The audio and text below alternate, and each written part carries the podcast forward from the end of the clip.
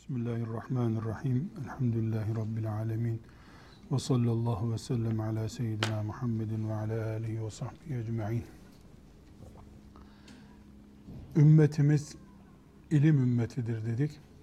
Bu ilim ümmeti olmanın sonucu olarak, tabii sonucu olarak da alimlerin İslam'ın uygulandığı bir devlette, yörede Peygamber aleyhisselamı temsil eden makamın sahipleri olduğu için bir numara olduklarını söyledik. Ümmeti Muhammed'de alimler bir numaradırlar. Siyasetinde üstündedirler.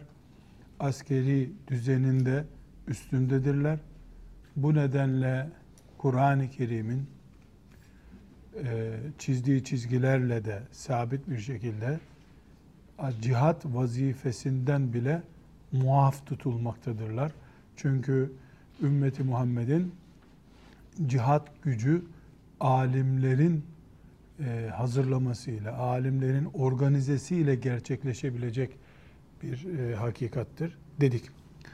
Burada e, alimlerin böyle bir büyük konumda, Peygamber aleyhisselamı temsil ettikleri konumda olmalarına rağmen onların e, güç kaybetmesiyle beraber ümmetin ne büyük sıkıntılara düştüğünü, e, dinin nasıl zafiyet içinde kaldığını ve e, en başta siyaset olmak üzere coğrafi ve siyasi, askeri çok ağır sonuçları olan bir sürece girildiğini daha önce konuştuk. Şimdi e, bugün bir e, başlığı tahlil etmek istiyoruz. E, bu yıkılma demeyeyim de çökme sürecinde daha da iyi bir ifadeyle bu donuk süreçte yaşayan alimlerin fonksiyoner yetersizlikleri, ilmin ve alimliğin heybetini taşıyamamalarını bir kenara koyalım. Başka bir kenara da alimlerin güçlü olduğu Ahmet bin Hanbel gibilerin ayağa kalkıp e, ilmin heybetini, nübüvvet makamının e, gerektirdiği ciddiyeti e, temsil ettikleri, tek başlarına mücahit oldukları, ümmeti Muhammed'i tek başlarına taşımaya namzet oldukları dönemin e, alimlerini şimdiki veya iki asırdan beri yaşayan alimlerle kıyas etmemiz gerekiyor. Bu kıyas neden gerekiyor? Çünkü ortada bir hakikat var. Bu hakikat nedir? İlim ümmetiyiz. Alimlerin önderliğinde yaşayan ümmetiz. Ee, Kur'an-ı Kerim'imiz açık bir şekilde alimleri öne çıkarıyor. Ne diyor? Ve izâ tenâzâ'tum fî şeyin bir şeyde tartıştığınız zaman ne yapacağız tartıştığımız zaman? Ferudduhu onu götürün. Nere? İlallahi Allah'a ve ve peygamberine. Bu kadar mı? Ve ulul emri minküm. Alimlerinize götürün. Güç sahibi otoriterlere götürün. Kimdir ümmeti Muhammed'de güç sahibi? Siyasiler değildir. Kimdir? Ulemadır. Yani bizde ulema Allah, peygamber ve üç numara olarak karşımıza çıkıyor. Dolayısıyla bu madem öyle bir hakikattir, e, şimdi bir tökezleme, gevşeme ve dağılma sürecine girdiyse ilim veya alimler bu kıyamete kadar böyle devam etmeyecek. Allah'ın izniyle ulema tekrar toparlanacak, peşinden de ümmet ayağa kalkacak. Bu bir hakikat. O zaman biz tekrar ayağa kalkmasını e, umduğumuz, arzu ettiğimiz bu ümmetin alimlerinin nasıl ayağa kalkacağını planlamamız lazım. İmam Malik rahmetullahi aleyhin çok güzel bir sözü var. Diyor ki bu ümmetin sonu başındaki güçle tekrar ayağa kalkar diyor. Bu ümmetin başında hareket getiren, bereket getiren neydiyse 3 asır sonra, 10 asır sonra, 2000 sene sonra da ümmeti ayağa kaldıracak dinamizm, güç, enerji kaynağı budur. Ee, biz o zaman yeniden ayağa kalkmasını bekliyoruz. Ulemanın, alimler yeniden bu ümmete can verecek. Alimler yeniden ümmeti Muhammed'i ilk izzetine, asıl kimliğine kavuşturacaklar. Nebevi heyecan bizim aramıza getirecekler diyoruz. E böyle bir ulema kadrosunun ilmi bu şekilde temsil eden heyecanlı insanların yetişmesindeki en önemli etken şüphesiz ilk nesli yetiştiren etken olmalıdır. O zaman biz şöyle bir sorunun cevabını bulursak e, nerede yürüdüğümüzü de çok iyi tespit etmiş oluruz ya da yapacağımız planları iyi tespit etmiş oluruz. İlk ulema kadrosu Ahmet bin Hanbeller, Buhariler, Ebu Hanifeler, e, Muhammed bin İdrisler, Malik bin Enesler bu kadroyu ayakta tutan ruh ya da ulemayı peygamberden sonraki aleyhisselam en önemli kadronun isimleri olarak ayakta tutan e, güç nedir? Bunu tahlil etmemiz lazım.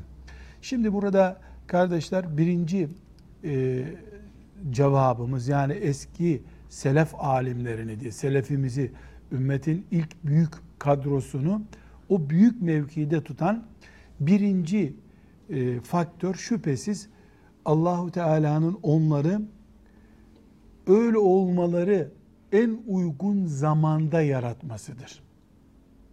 Şimdi buna biz şu şekilde isim verebiliriz. Pozisyon Ahmet bin Hanbel için uygun bir pozisyonda.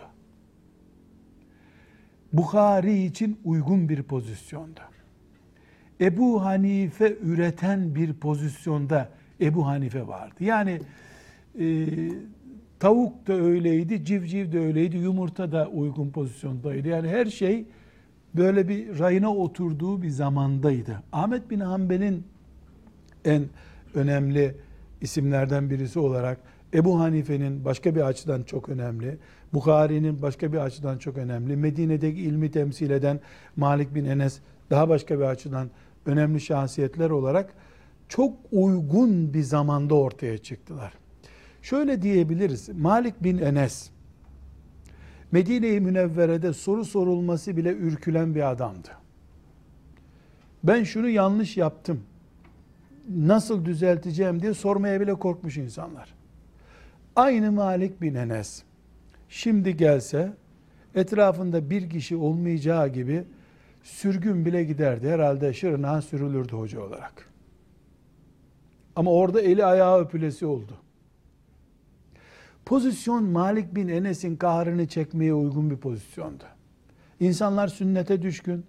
Peygamber aleyhisselamın sıcaklığı hala toprağın üzerindeki ayak izleri duruyor Peygamber aleyhisselamın. Onun sünnetini bilen Malik bin Enes dürtse de insanlar kaçmadılar.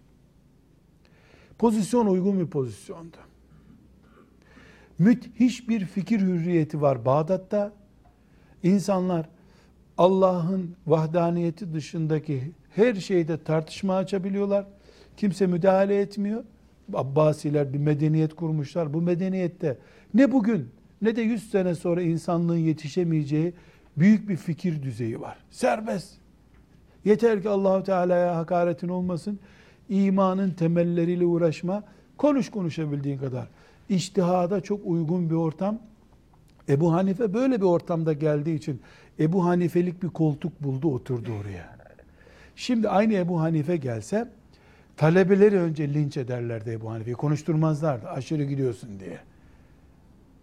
Böyle bir fikir ortamı Ebu Hanife'yi üretti.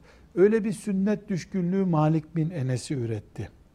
Her halükarda bulundukları konum Ebu Hanife olmalarına, Buhari olmalarına uygun bir konumdu. Ancak burada bir parantez açıp e, özellikle e, bu parantezin e, önemli bir şekilde e, not tutulmasını istiyorum zihnimizde. O da şudur.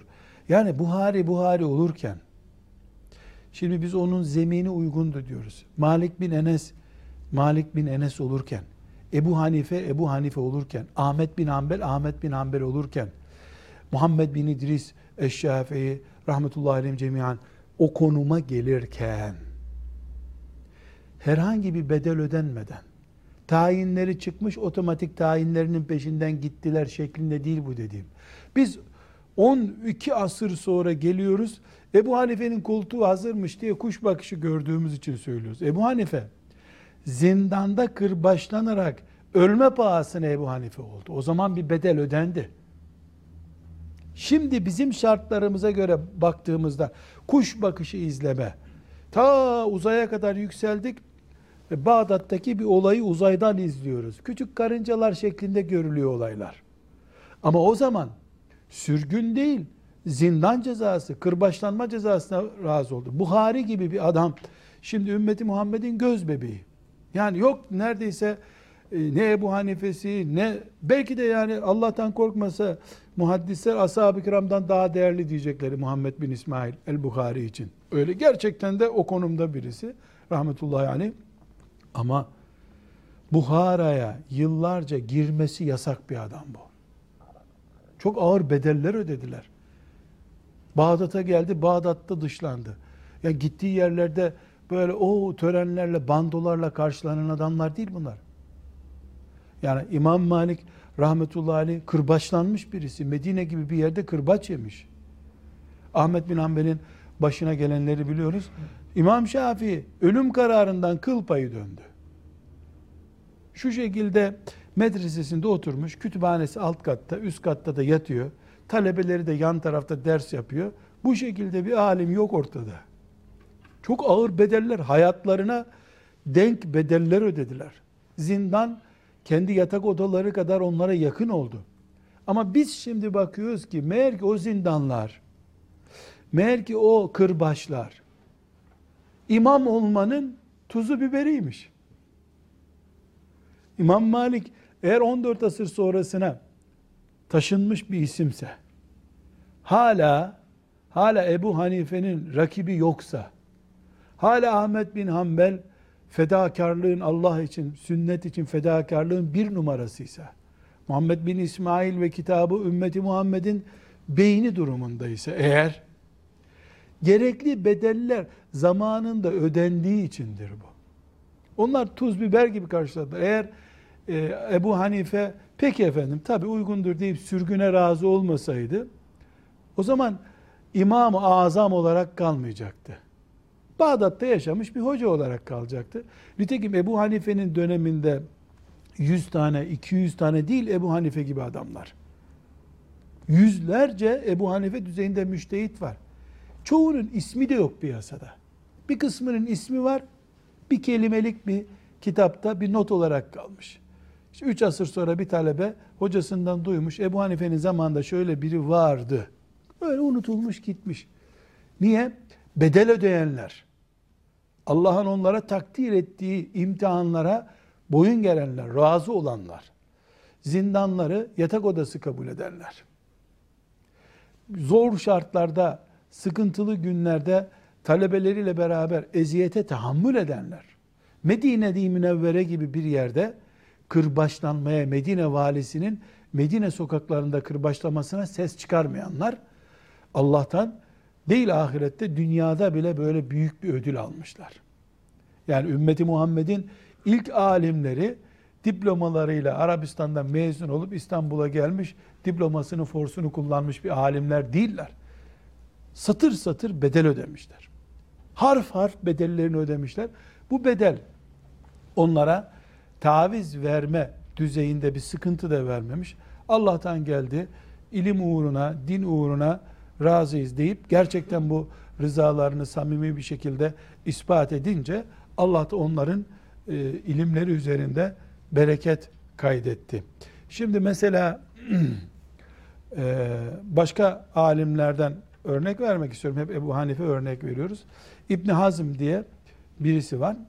Avrupa kökenli, Endülüs kökenli. Ee, benim dışarıdan izlediğim kadarıyla söylüyorum. Dışarıdan izlediğim kadarıyla söylüyorum. Yani bir, takdir edecek kimliğim olmadığını biliyorum ama böyle bir film izler gibi izliyorum. 2, 3, 4, 5 Ebu Hanife eder. İlim olarak. Kafa olarak. Müthiş kafalı bir adam. Böyle Yani parmaklarının ucuna elektrot kabloları falan bağlansa zeka fışkırır. Böyle yani. Beyni zaten zeka dolu da parmağından da zeka akıyordur yani. Öyle bir adam yok. Eserlerine bakıyorsun müthiş. Kafalı bir adam. E, bütün dünyada 100 tane bağlısı olmamış hiçbir asırda. Ebu Hanife'nin rahmetullahi aleyh bir tane eseri yok ortada. Bazı eserler Ebu Hanife'ye isnat edilirler. Ebu Hanife işte yazdı bunu denir. Böyle bir belgesi Ebu Hanife'nin rahmetullahi aleyh eser yazdığına dair bir belge yok. Fıkhul Ekber diye El Fıkhul Ekber diye bir kitap ona mal edilir. Çok büyük ihtimalle talebelerinin onlardan tuttuğu, ondan tuttuğu notlardan oluşuyor. Kendisi kitap yazmamış. Öbür taraftan İbni Hazm'ın kitaplarına bakıyorsun. Bir kütüphane onun yazdığı kitaplardan oluşuyor. Ve de yani çok güzel eserler. Kim parazit çıkaracaksa, Ebu Hanife ile, ümmeti Muhammed'le, e, ashab-ı kiramla uğraşacaksa İbn Hazm'den bir parazit malzemesi toplar. İbn Hazm'in mezhebi o işe yarıyor. Zahiri mezhebi diye mezhebin iki numaralı adamı. E, ama böyle bir takva için, bir ilim için, bir fıkıh meselesi için onun peşinden giden yok. İşte mesela filan, filan konuda taviz arıyorsa İbn Hazm'in aslında takva adam İbn Hazm ama ortaya koyduğu görüşler yani parazit görüşler olduğu için her asırda fitnecilerin işine yarıyor. Taviz vermek isteyen, abdestini bozulduğu halde namaz kılmak isteyen onun işinde. Mesela işte e, kadın erkek ilişkilerinde şöyle çağa uygun tavizli bir şey istiyorsan İbn Hazm'i bir karıştır sana muhakkak bir modern önlük çıkar bir yerden giyersin. Yani hikmete bakıyoruz. Zeka var, e, her şey var ama e, İbn Hazım kütüphane talebesi. Kütüphanede yetişmiş. O yetişmesi de hikmet ilahi uzun yaşlarda olmuş. Yani çocukken de başlamamış. Çok zeki adam olduğu için 30 yaşında başladığı ilimde 50 yaşında dev bir seviyeye gelmiş. Ebu Hanifeler onlar 7-8 yaşında Kur'an'ı ve tefsiri bilmiş insanlar olarak yani onlar çekirdekten yetişmeler. Bunu şunun için söylüyorum. Yani herkese Allah aynı bereketi vermemiş. Bu böyle çok bilmek, çok okumak, çok talebe sahibi olmakla ilgili değil. Yani çok talebesi olduğundan değil. Mesela İmam Ahmet bin Hanbel de rahmetullahi aleyh böyle yüzlerce talebe, fıkıh talebesi yetiştirmemiş. Bilakis yani talebe hadis okutmuş, hadis okutmuş, hadis okutmuş. Lakin Allah öyle bir bereket vermiş ki e, mesela hiçbir şey yok Ahmet bin Hanbel'e ait hiçbir şey olmadığını kabul edelim. E, yaklaşık 100 senedir Mekke'de, Medine'de, harem-i şeriflerde imamlar Ahmet bin Hanbel'in mezhebini esas alarak namaz kıldırıyorlar. Bir insana şeref olarak kıyamet günü daha büyük şeref ne olabilir? Yani harem-i şerifte Allahu Ekber diyen imam, arkasında milyonlarca insan var. Ahmet bin Hanbel'in mezhebini, fıkıh görüşlerini esas alarak bunu yapıyor. Allah e, dileriz bizi de kıyamet günü hatta dünyada onların bereketiyle bereketlendirir. Daha da enteresan bir şey arkadaşlar. Şu anda Ahmet bin Hanbel'in mezhebi, Hanbeli mezhebi İslam toprakları üzerinde devlet olan tek mezheptir. Mısır'da da mesela Şafii mezhebi uygulanır ama e, camilerde, devletin evkaf bakanlığına ait konuları Şafii mezhebinden alıntıdır. Ama Suudi Arabistan bütün melanetleriyle ve itilmesi gereken pozisyonlara rağmen e, e, anayasası yok Suudi Arabistan'ın. Anayasasız devletlerden biridir. Çünkü Kur'an'ı e, devletin ilkesi olarak kabul ettiklerinden anayasayı şirk kabul ediyorlar. Böyle bir enteresan. Anayasa kurmuyorlar. E, anayasasız devlet. E, ama e, kanunlarda birinci madde Allah'ın kitabı, peygamberin sünneti, Ahmet bin Hanbel'in mezhebi esastır diye yazıyor. Dünyada bir imamın, bir fıkıh imamının e, devlet olması bu asırda, bu modern çağda Ahmet bin Hanbel'e nasip oldu. Evet, e, İmam-ı Azam da rahmetullahi aleyh e, Selçuklularda, Abbasilerin ikinci döneminde, Selçuklularda, Osmanlılarda devlet mezhebiydi. Ta Mecelle tedvin edilinceye kadar yani 150 sene öncesine kadar diyelim kaba rakamlarla devlet mezhebiydi. Ama bu modern uzay çağında Ahmet bin Hanbel kaldı. İnşallah e, dördünün de devlet olduğu günleri Allah bize gösterir. Hasretle o günleri bekliyoruz. Şimdi birinci başlığımız neden eski ulemanın heybeti şu anda yok? Çünkü eski ulemanın belli farklılıkları vardı. Bu farklılıkların birincisi dedi ki eski selef alimleri, selefle kastım yani Ebu Hanifeler işte ikinci asır, üçüncü asır bilemedin dördüncü asra kadar yani ulemanın ümmeti Muhammed'i peşinden götürdüğü zamanları özellikle kastediyoruz. Çünkü bir dönem sonra ulemanın yerini meşayih aldı. Aslında Kur'an-ı Kerim'den haftada bir cüz bile okuyamayacak durumda olanlar, ilmi zayıflığı olanlar ümmeti Muhammed'i sürüklediler. Aldılar, götürdüler. Olumlu olumsuz açısından konuşmuyorum ama 5. asırdan itibaren özellikle Muhittin İbni Arabi'nin İslam aleminde yayılan görüşlerinden sonra ulemanın gücü e, eksilere doğru kaydı.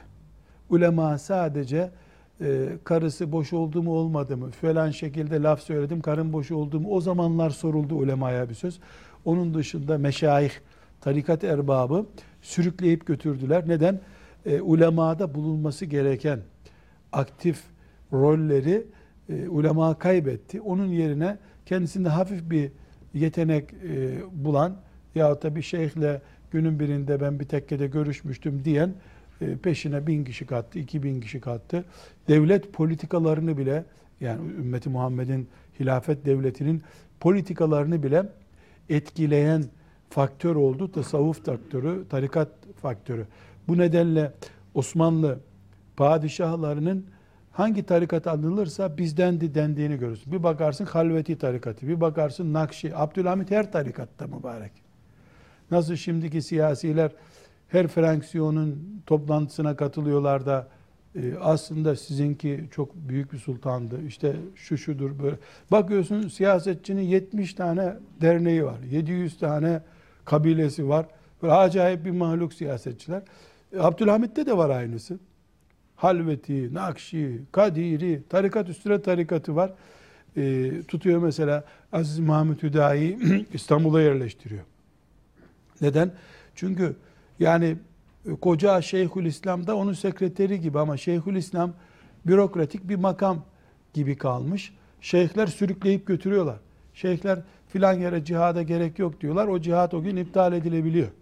Padişahı da etkiliyorlar, halifeyi etkiliyorlar. Ama şeyhlerin ayıbından kaynaklanmıyor bu. Şeyhler de aslında e, alimlerin peşinden gitmesi gerekiyor. Yok, alim yok ortada, yetişen alim yok.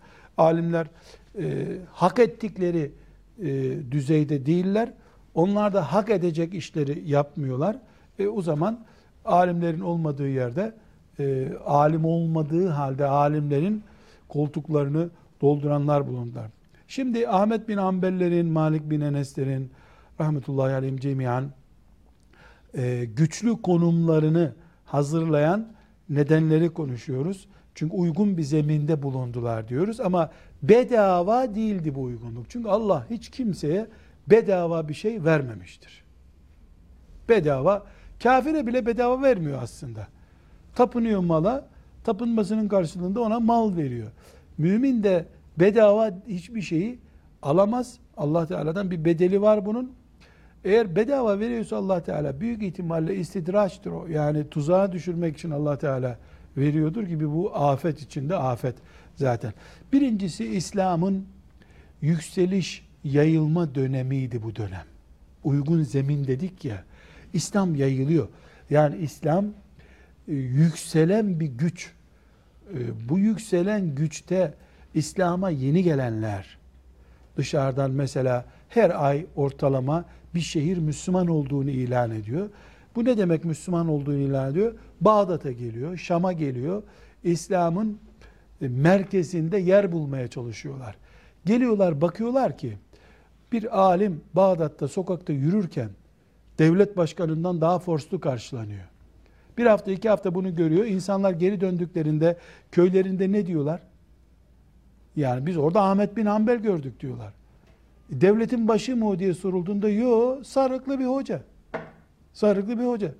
Bizdeki hoca kelimesinin, alim kelimesinin asla karşılığını bulmadığı bir ortamda insanlar alim hocanın karşılığını buluyorlar. Ee, bir camiye bir alim girdiğinde insanlar neredeyse e, kıble gibi onun tarafına dönüyorlar. Dolayısıyla Özbekistan'da bir, bir köy Müslüman olduğunda kültür olarak bunu alıyor. Kültür olarak alimin bir numara olduğu bir kültürle Müslüman oluyor. Ama yaşı bize bize denk olanlar yani yaşı şu anda 40 ile 70'in arasında olanlar çocukken alim olarak kimi gördüler? Köyde hiçbir değeri olmayan, bir teneke buğday karşılığında bir ay namaz kıldıran, insanların alay etmek için, işte tarlaya öküz girmiş bir de hoca girmiş, çocuk çıkarayım mı bunları baba demiş, öküz kalsın yavrum en fazla doyana kadar yer hocayı çıkar demiş. Kur'an'ın, hadislerin Yahudi ve dünya ehline uygun gördüğü şeyleri insanlar arkasında namaz kıldıkları hocalar için kullanmışlar. Dolayısıyla yeni nesil yani şu anda e, çocuğu olmuş, böyle bir aile düzeni kurmuş nesil heybetsiz, vakarsız hocalar gördü. Biraz daha yaşlı olanlar asılmış hocaları tanıyorlar. İskilipliği tanıyorlar. Sürgün hocaları tanıyorlar. Vatan hainliğiyle itham edilmiş hocalar tanıyorlar. Şeyhülislam'ı İngilizle pazarlık etmiş bir casus gibi, vatan haini gibi takdim edilmiş bir pozisyonda alim tanıyorlar. Böyle yetişmiş bir nesil düşün. Bir de e, Bağdat'a filanca zat geldi diye o gün kepenklerin kapatıldığını, hayatın durduğunu, herkesin o zatın önünde 10 dakika oturmak için canını feda ettiğini bir çocuğun gördüğünü düşün. Ahmet bin Hanbel'in rahmetullahi aleyh cenazesine ait bilgiler var. Nasıl saydıklarını bilmiyorum. Zehebi rahmetullahi aleyh yaptığı tespitte Bağdat'ta cenazesinde bir milyondan fazla insan vardı diyor. Bunu da nasıl ölçmüş? Cenazenin başıyla sonu arasındaki kalabalığı gitmiş görmüş. O da Bağdatlı. Bir milyon insan sığmaz buraya diyor. Yani burayı diyor iki milyon insan da doldurabilir. Böyle bir tahmin yapıyor. Bağdat'ta e, cenazesinin kılındığı yerle gömüldüğü yer arası 700-800 metre. Öğleden kindiye yetiştirilememiş. Güneş batacak diye, kindi namazı kaçırılacak diye korkmuş insanlar. Yürüyerek yani. Şimdi bu manzarayı görmüş bir çocuk. Bir alimin bu kadar heybetli bir cenazesi olduğunu görmüş bir çocuğun hadise, fıkha, ilme verdiği önemle köyde çocuklarının bile katılmadığı bir törenle defnedilmiş bir alemin cenazesini hatırlayan bir gencin ilme bakışı aynı değil. Cenazesi bile alemin etki ediyor. Ben e, çok iyi hatırlıyorum Allah babamdan razı olsun. E, beni Ömer Nasuh Bilmen'in cenazesine götürmüştü. Sağlığında da Ömer Nasuh Bilmen'in elini öpmeye götürmüştü. E, 50 senedir geziyorum dünyada görüyorum. Ama Fatih Camii'nden Edirne Kapı şehitliğine kadar tek bir yolculuktu orası. Ya İstanbul'un en büyük yolu hemen hemen oydu. 70'li yıldan bahsediyorum. Ee, Ömer Nasuh Bilmen'in cenazesi en önde tabutta oluyor.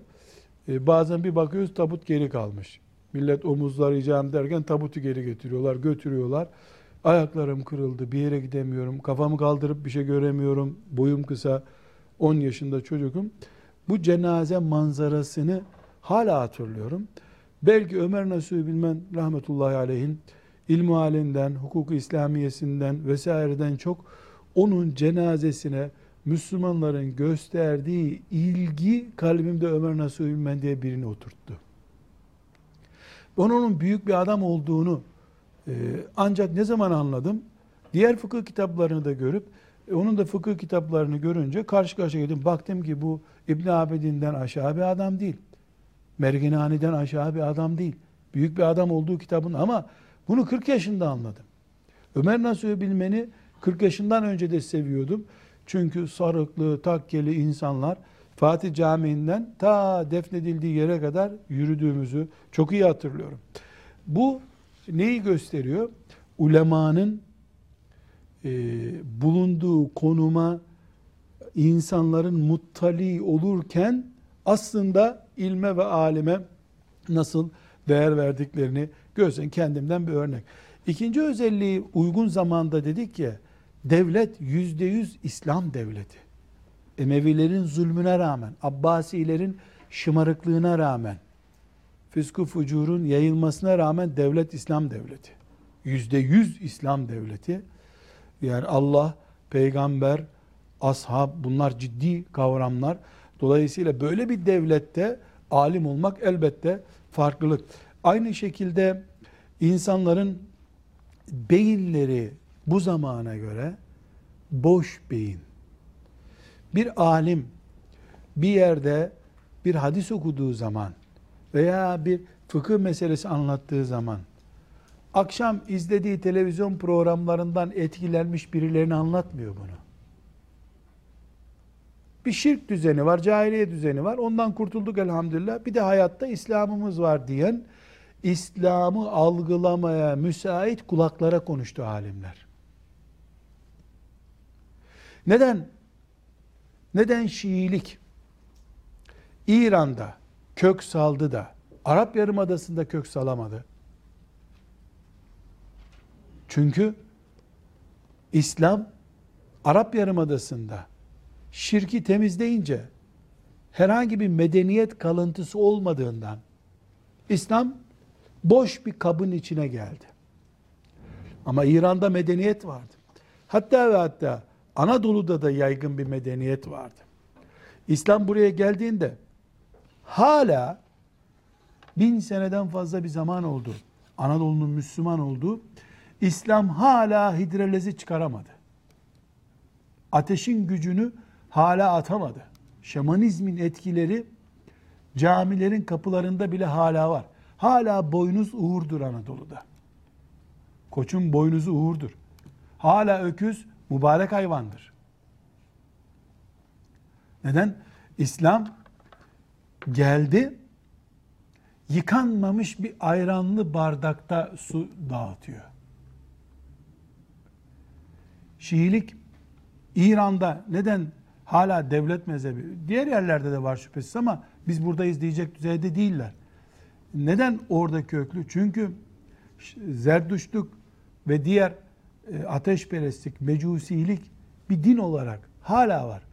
Bu hala var olan gücün yanında e, insanlar saf bir Ebu Bekir gibi, bir Ali gibi Müslüman olma kabiliyetine haiz olmuyorlar.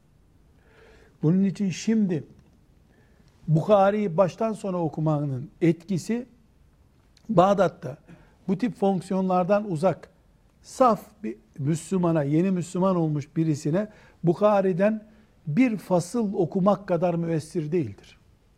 Bunu biz İslam'ı çok iyi noktalarda görmek isteyen, kendimizi İslam'a feda ettiğimizi söyleyen insanlar olarak kendimize test edelim. Riyazu Salihini en uygun vaktimizde, en hafif hadis kitabı olarak Riyazu Salihini en uygun vaktimiz ne zamandır? Mesela sabahları çok temiz oluyor kafamız. Yani uyuduk, kalktık, temiz, yorgun değiliz. Bir ay test edelim. Riyazu Salihini baştan sona okuyalım. Veya en ağır fıkıh kitabını. Veyahut da e, Bukhari, Müslim'i baştan sona okuyalım. Bak bakalım bir hadis okuyup o hadisten etkilenerek cihada giden Bağdatlı bir Müslüman kadar etkileniyor muyuz? Etkilenmiyoruz. Niye etkilenmiyoruz? Neden etkilenmediğimizin örneği şu. Şimdi grip olana ne diyorlar? Mandalina çok iyi gelir. C vitamini, C vitamini. Kardeşim C kaç harften bir harf? 28 harften bir harf. E, geride 28 harf daha var. Yani e, senin vücudun A, B, D, E, F, G, H, I, J, K ne kadar hereceli harflerden ne kadar vitamin çeşidi varsa dolmuş vücuduna grip olmuş yatağa yatırmış seni. Seni mandalinadan bir tanker su sıksak, içine açsak, burnunu ağzını da kapatsak, bir ay orada dursan sana C vitamini yapacağı bir şey yok ki. Neden? Ya o vitaminin dışındakiler beynini işgal etmiş. Ne zaman C vitamini yararlı? Daha grip olmadan. A, B, D, E, C hepsi dengedeyken sabahleyin kalkar aç karnına iki mandalina yersin. İşte bu grip aşısından daha güçlü olur senin için o zaman. Çünkü C vitamini senin bünyende gidecek bir yer bulacak. Ama şimdiki pozisyonda sen grip olmuşsun. Senin vücudun çökmüş.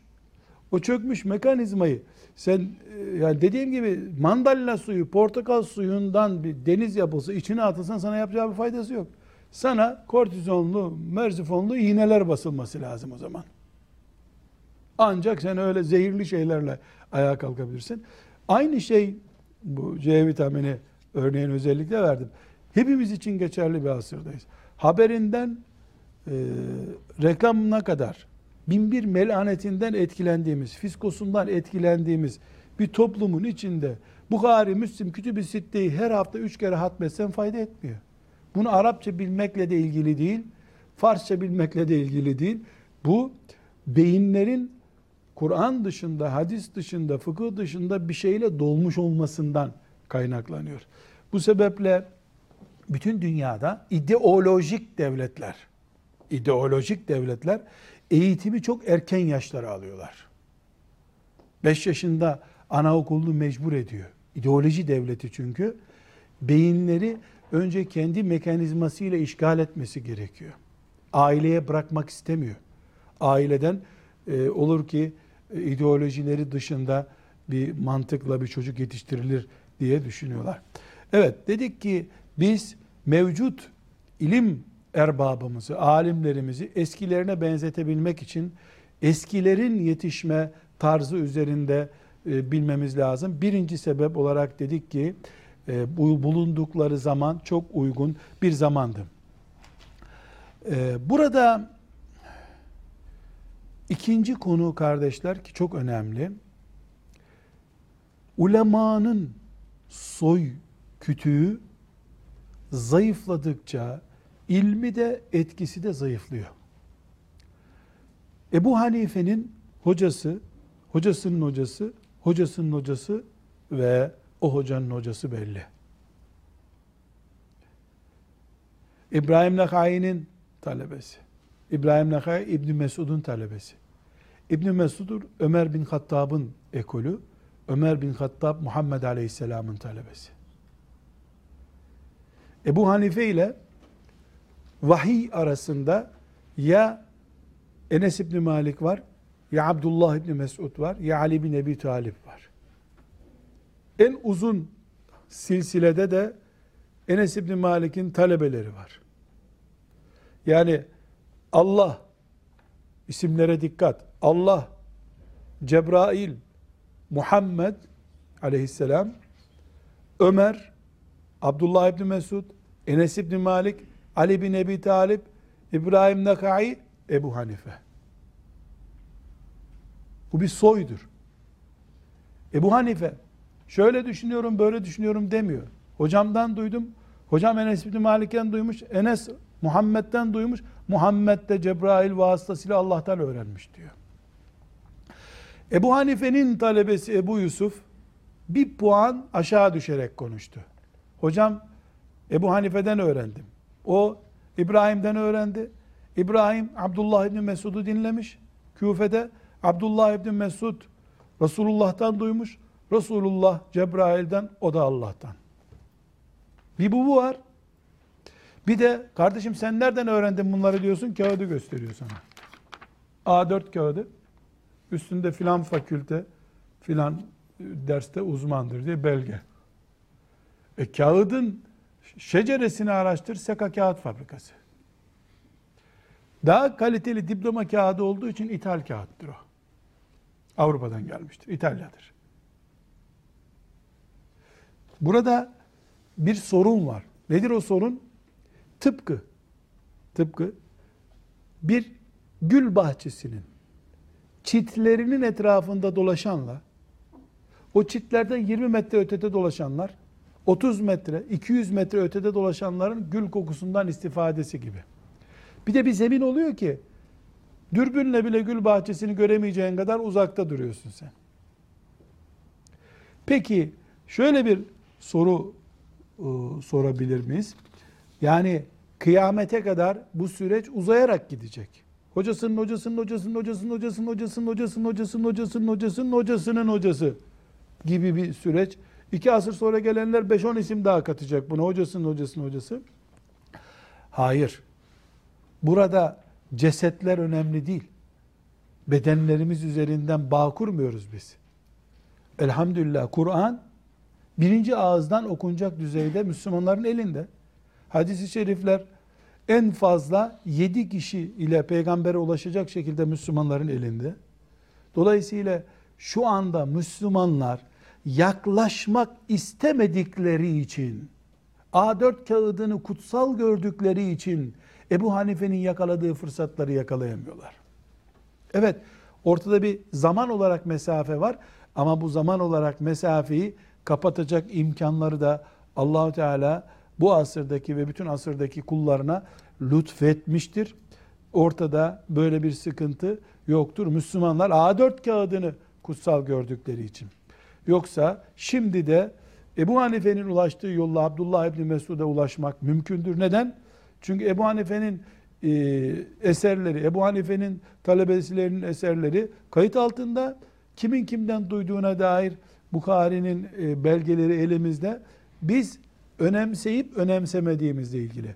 Burada eğer biz ümmeti Muhammed'e yeniden alim Ebu Hanifeler, Ahmet bin Hanbeller Kur'an'ın bir kelimesi için 20 sene zindanda kalıp her gün kırbaçlanmaya razı olacak fedakar alimler. Sürgünden söz etmiyoruz. Ölüme bile razı olacak alimler yetiştirilecekse burada birinci meselemiz Kur'an'ı, hadisi ve ümmetin selefinin kültürünü kültürünü nesillere birinci kaynak olarak göstereceğiz. Fakülteler, medreseler, ekoller vesaireler bunlar onun alt malzemesi olarak elimizde duracak. Ama biz diplomaları, kağıt parçalarını öne çıkarmaya devam ettiğimiz sürece Abdullah İbni Mesud hep uzak kalacak bizden. Hep Enes İbni Malik aklımıza ne olarak gelecek? Enes İbni Malik soru. Peygamberin yanında 10 sene hizmet etmiş çocuk. Ondan sonra 85 sene daha yaşamış Enes İbni Malik. 100 küsür yaşında vefat etmiş. Bu Enes İbni Malik'in peygamberin yanında hizmet etmekten başka bir şey yok mu? Var. Ebu Hanife'nin hocası. Ama ne hikmettir? Duygusal, çocuksu şeyler hep aklımızda. Hep Enes bin Malik deyince bir alimi hatırlamıyoruz ama. 2000 hadis rivayet etmiş bir alim gelmiyor aklımıza. Peygamberin yanında bir çocuk. Hep çocuk, hiç büyümüyor. Ulan bu 14 asırdır 5 sene büyümedi mi ya? Hala 25 yaşına gelmedi mi bu çocuk? Neden? Çünkü biz olaya çocuksu veya işte yaşlı insan gözüyle bakıyoruz. Nasıl dedeler e, mesela torunu 80 yaşında olsa, kendi 120 yaşında olsa gene torununu torun olarak hep kucağına almak ister onu. Ulan bu adam 50 yaşına geçti, onun da oğlu var, kızı var. Yo ona göre çocuk hala. Biz de hepsi bir maliki hep çocuk olarak görüyoruz. Hep biz Ebu Bekir'i mağaradaki adam olarak görüyoruz. Ne mağarası kardeşim? Kur'an'ı cem edip kıyamete kadar elimizde bir Kur'an varsa, İncil gibi bir akıbete uğramadıysa Kur'an, bu Ebu Bekir'in sayesindedir. Ne mağarası ne vadisi. Bana ne mağaradan, bana ne hicretten ya. Hicret onun özel hatırası.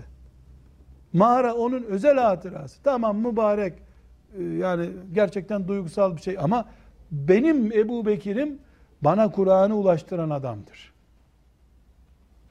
Bu nedenle e, alimlere bakışımız alimlerin şeceresiyle ilgili olmalı.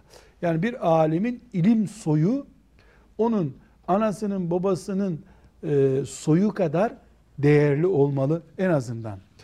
Üçüncü özellik eski alimlerle yeni alimler arasındaki farkı şey. Kardeşler eski alimlerin tamamının temel karakteri zamana adeta tapınıyor olmalarıdır. Adeta diyorum tabi. Zaman onların gözünde din, cennet, cehennem her şey demek. Dakikaları kıymetli, saniyeleri kıymetli. Bu ümmet kardeşler ekmek yemeyen, hayatını çorba içerek geçiren bir ümmet olan alimlerin peşinden gitmiş. İbn Recep'i talebeleri anlatıyorlar. Hayatında ekmek yememiş adam. Ekmek yemekle onun yerine çorba içmek arasında zaman farkı tespit etmiş. Ekmeği 7-8 defa çiğniyorsun, zaman israfı oluyor düşünmüş. Böyle bir nesil hiç bir arkadaşının düğününe gitmek için 3 saat vakit ayırır mı? Böyle bir nesil hiç bugün tatildi diye akşama kadar uyutabilir misin sen bu adamı? Zamanları çok değerli. Onlar değerli tuttukça Allah zamanlarına bereket vermiş. Sonraki nesiller zamanı değersiz tutunca Allah da bereketini almış. Onun için biz bilgisayara rağmen bir kitabı 3 senede bitiriyoruz. Onlar da bir öğle namazından kindi namazına kadar bir kitap okumuşlar. Suyuti'nin hayatını konuşurken hatırlıyorsanız konuşmuştuk. Yani günü bölmüş. Sabah namazından önce, sabah namazından sonra, öğle namazından önce, öğle namazından sonra, kindiden önce, kindiden sonra, akşamdan önce, akşamdan sonra, yastan önce, yastan sonra diye. Çünkü dijital saatleri de bozuk herhalde. Tamirciye de götürememiş vakti olmadığından. Zaman olarak bir namazı biliyor. Namazdan önce bir hocasına gidiyor. Namazdan sonra başka bir hocasına gidiyor. Ona? Böylece 10 hocanın dersini izlemiş hayatı boyunca. Böyle 10 hocayı izleyerek yetişiyor. Başka türlü zaman takdiri yapamıyor çünkü. Kaire'de zamanı böyle ayarlıyor. Bu insanlara Allah bereket vermiş. 500 eser yazmış. 500 araştırma demek bu. Şimdi bir doktora yazıyor biri, kes yapıştır yapıyor. E, televizyonlarda e, huzurunda sorular sorulan insan haline geliyor. Tek bir konuda o da nereden kesip yapıştırdın sonra anlıyoruz ki biz intihal yapmış. Yani ne demek Avrupa'daki bir eseri tercüme etmiş adam. Sonra o eseri başka biri tercüme edince anlaşılıyor ki bu bundan çalmış. Ben başka türlüsünü bizzat gördüm. Kendi bile çalmamış. İngilizce bilen birine böyle bir konu bul demiş, bulmuş, tercüme ettirmiş. Yani hırsız bile değil. Hırsızlığı bile taşerona yaptırmış. Ama profesör adam. Yakın yıllarda siz de biliyorsunuz adamın profesörlüğü tartışma konusu oldu. Hem de tıpta profesör adam. Kim bilir nicelerinin böbreğini boşuna kesti, dağıttı adam. Haberi yok tıptan. Başkası onun kitabını yazmış. Doktor olmuş. Ee, burada özellikle biz zamanın kıymetini bilmelerinin sonraki nesillerle o nesil arasındaki çok büyük bir fark olur. Bu zamanın kıymeti iki boyutta. Bir, bizim anladığımız gibi yani bir dakika için can veriyor. Bir dakika bir dakikadır diyor. Saatler yok bu adamda. Dakika, saniye hesap ediyor. İki, ilme erken başlıyorlar. 10 yaşına geldiğinde Kur'an, tefsir vesaire gibi işleri bitmiş oluyor. Ondan sonra diyor ki şimdi enteresan zehebi örnekler veriyor. İşte 10 yaşına kadar diyor e, hafızlık, Buhari ezberleme gibi işleri bitirdi sonra ilim yoluna çıktı diyor. Çıldırası geliyor insan ya. İlimden ne kaldı ki geriye zaten? Hafız olmuş. Kıraat ilimlerini okumuş.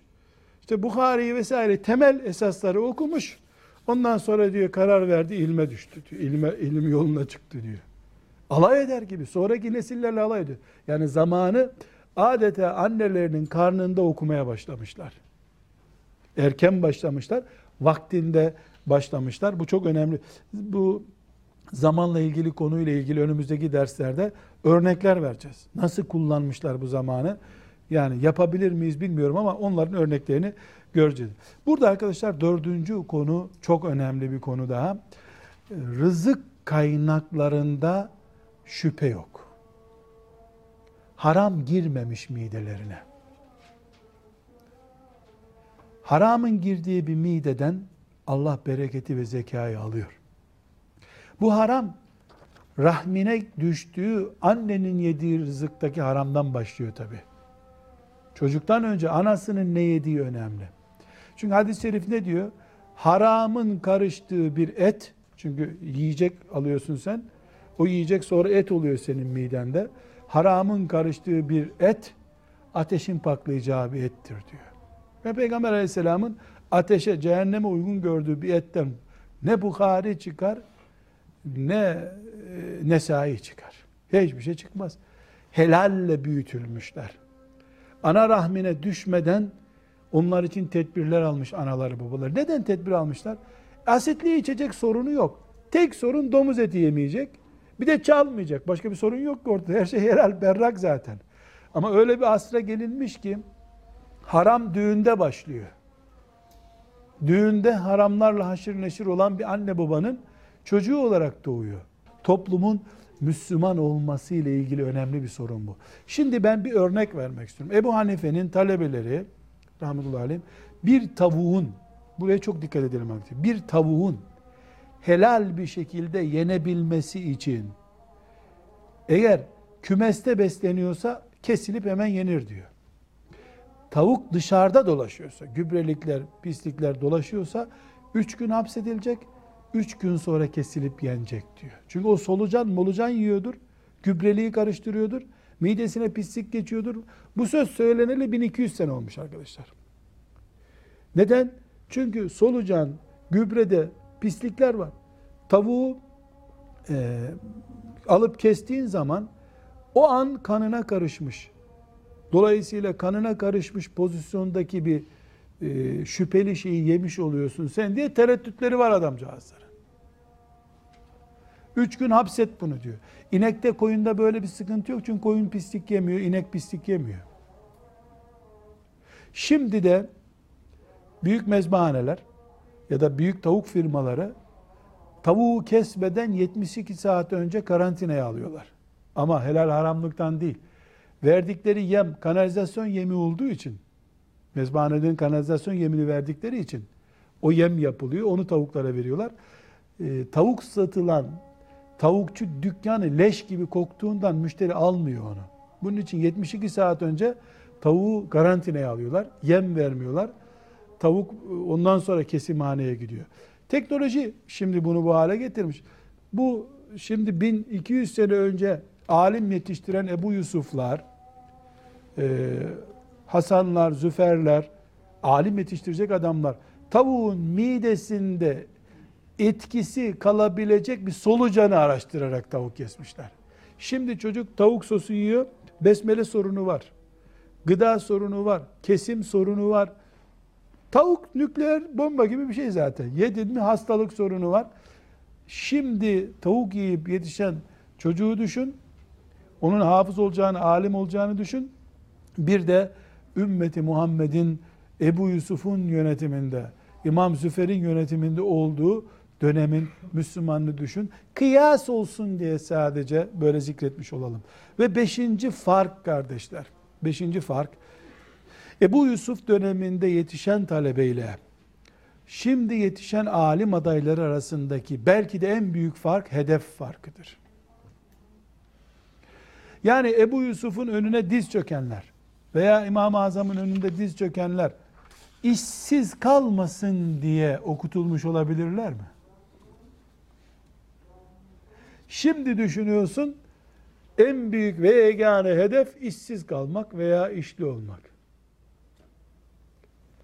Hedefi köy camisine imam olmak olan birisinin ilme adanmışlığıyla Resulullah'ın vekili olmaktan başka bir hedefi olmayan birisinin ilme adanmışlığı arasında çok fark var.